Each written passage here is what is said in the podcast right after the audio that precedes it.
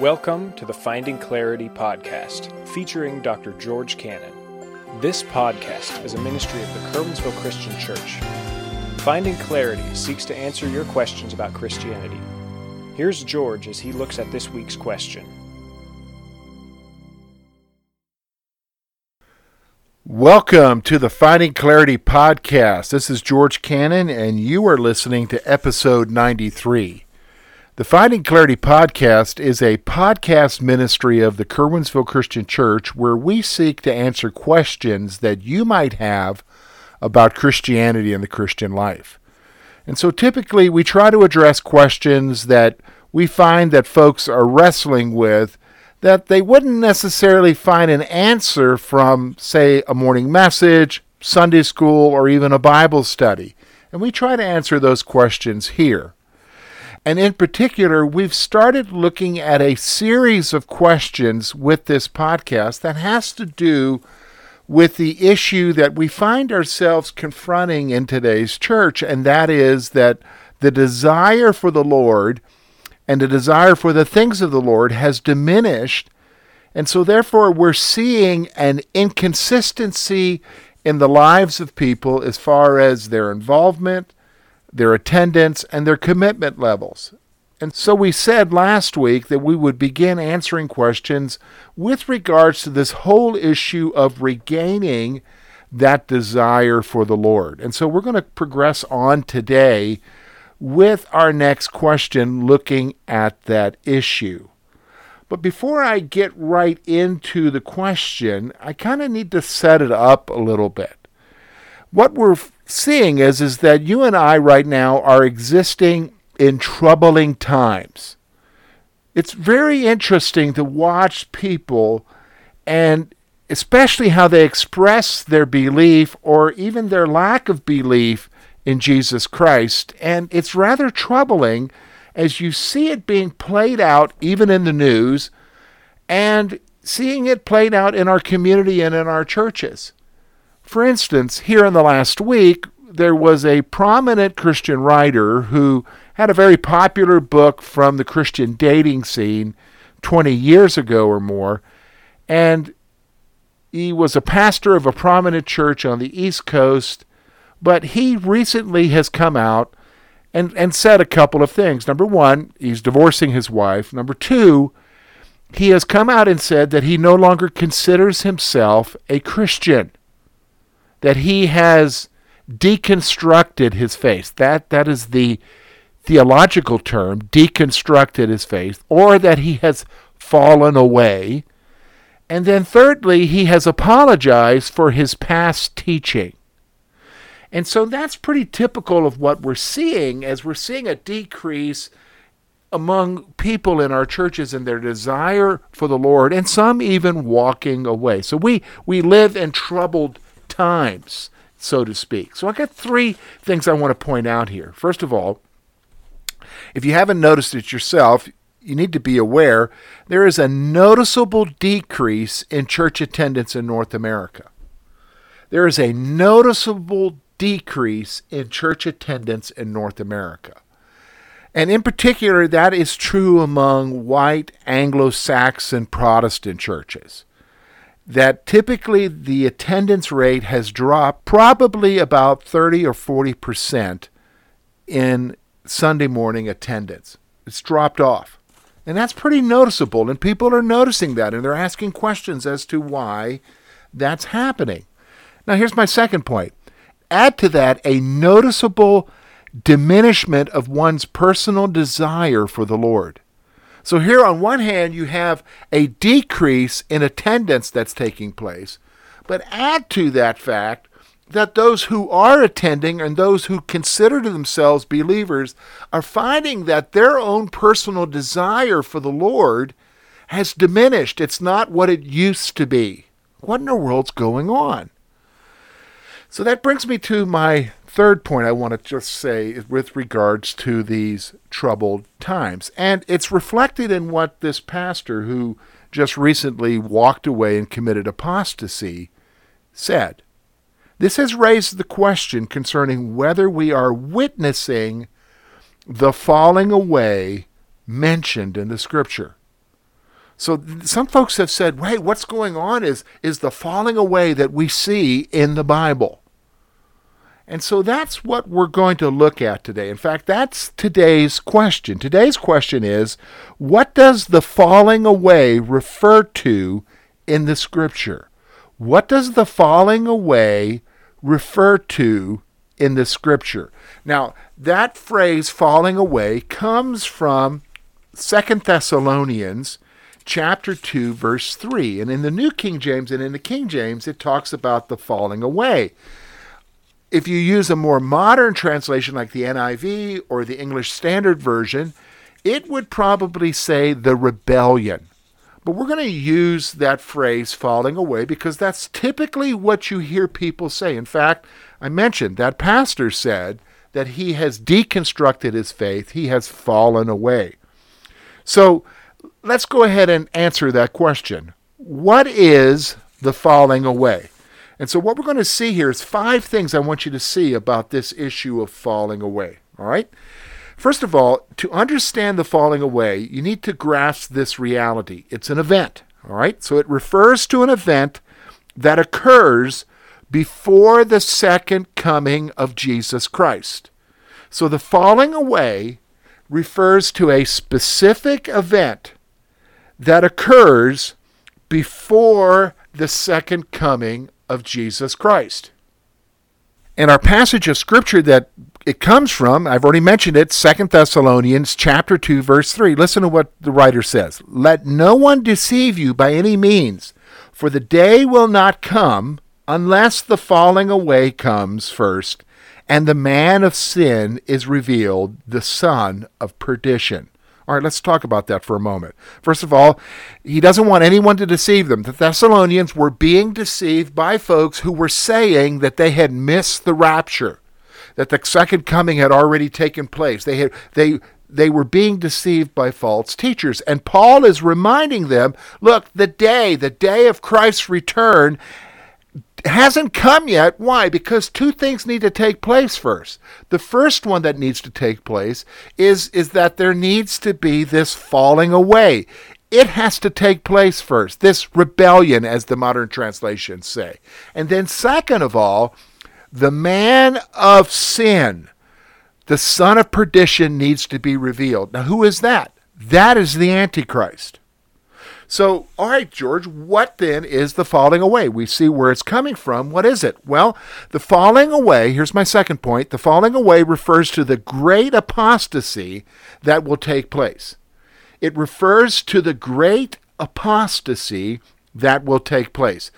My third point is is you probably wonder, okay, well great, what's apostasy? Well, apostasy is the abandonment of truth as God's revelation of himself is rejected. So it's people abandoning the truth of God and the revelation of God being rejected. That's what apostasy is. That's what that pastor was doing.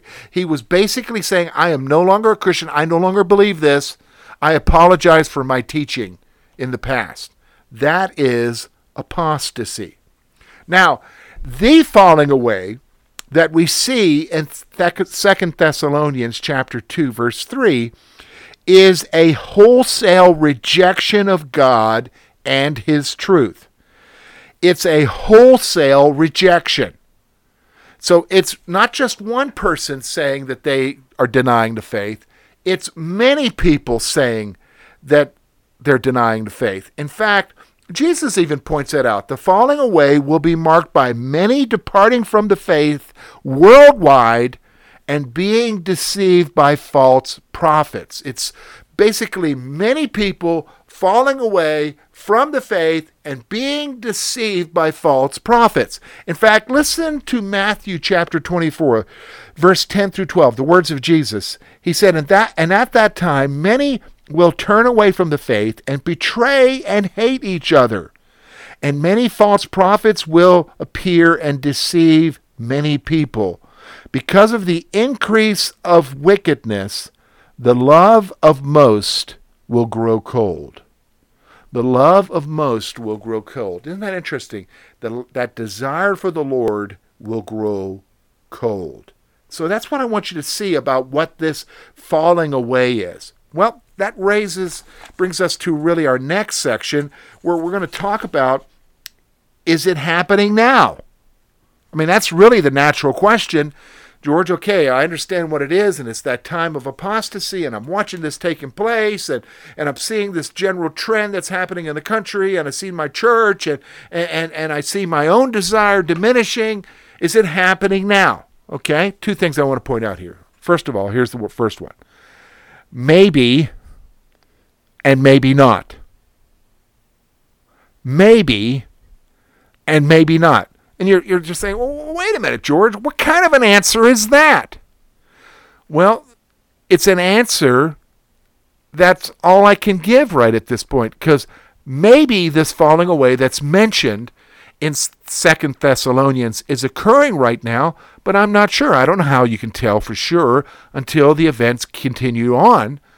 But then again, maybe it's not.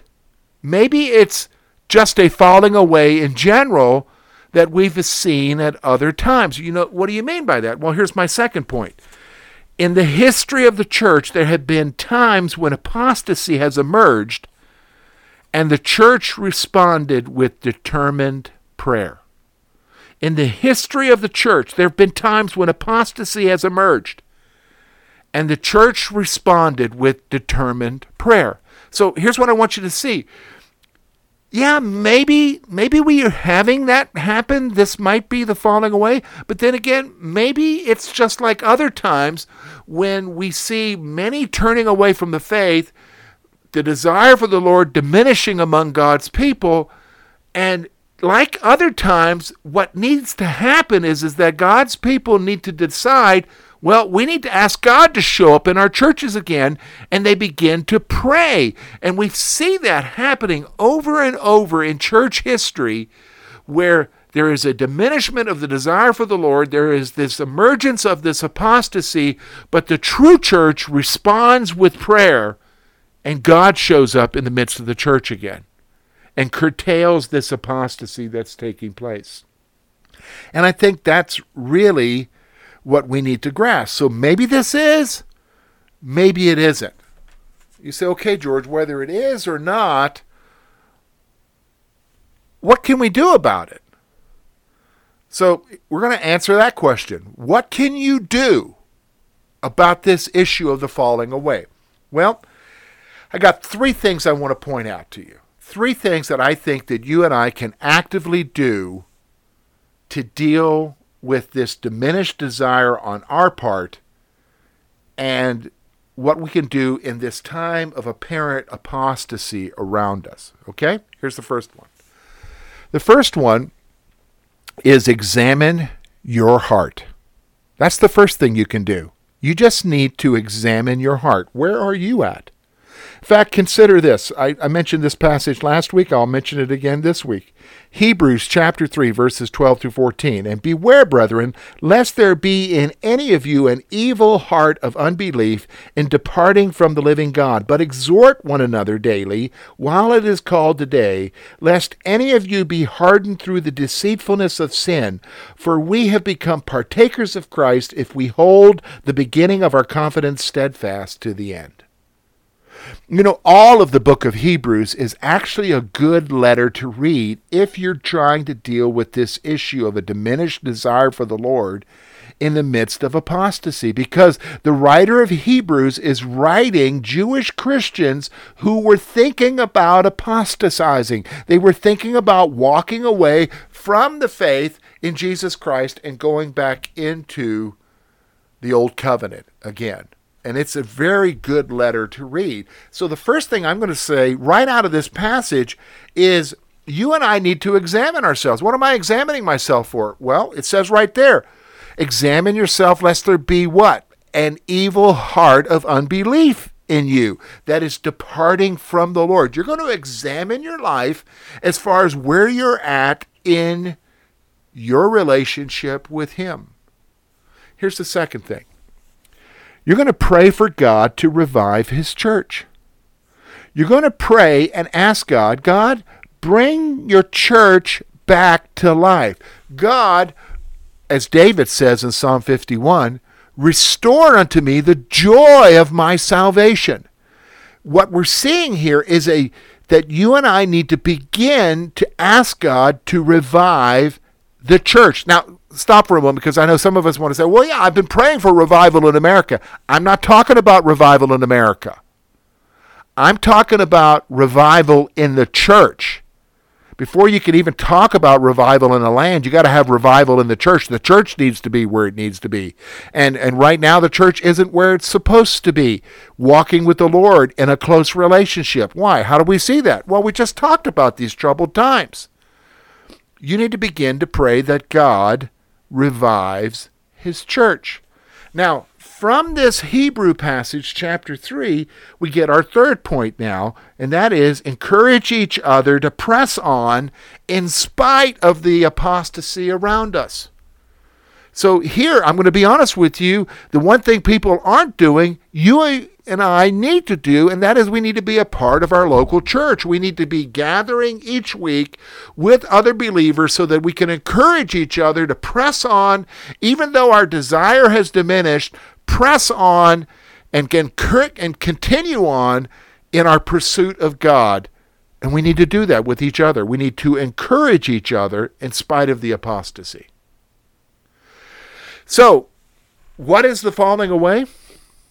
That is referred to in the scripture? Well, it's that time of great apostasy that happens as one of those events before the rapture, before Jesus Christ comes back for the church, before he comes back to judge this world. Now, the question is are we living in that time or is this something else? And the answer to that is maybe it is, maybe it isn't. But whether it is or not, you and I need to do some very determined things. Number one, examine our own hearts, pray for revival in God's church, and encourage each other by being a part of a church in spite of the apostasy around us. That's what we need to do.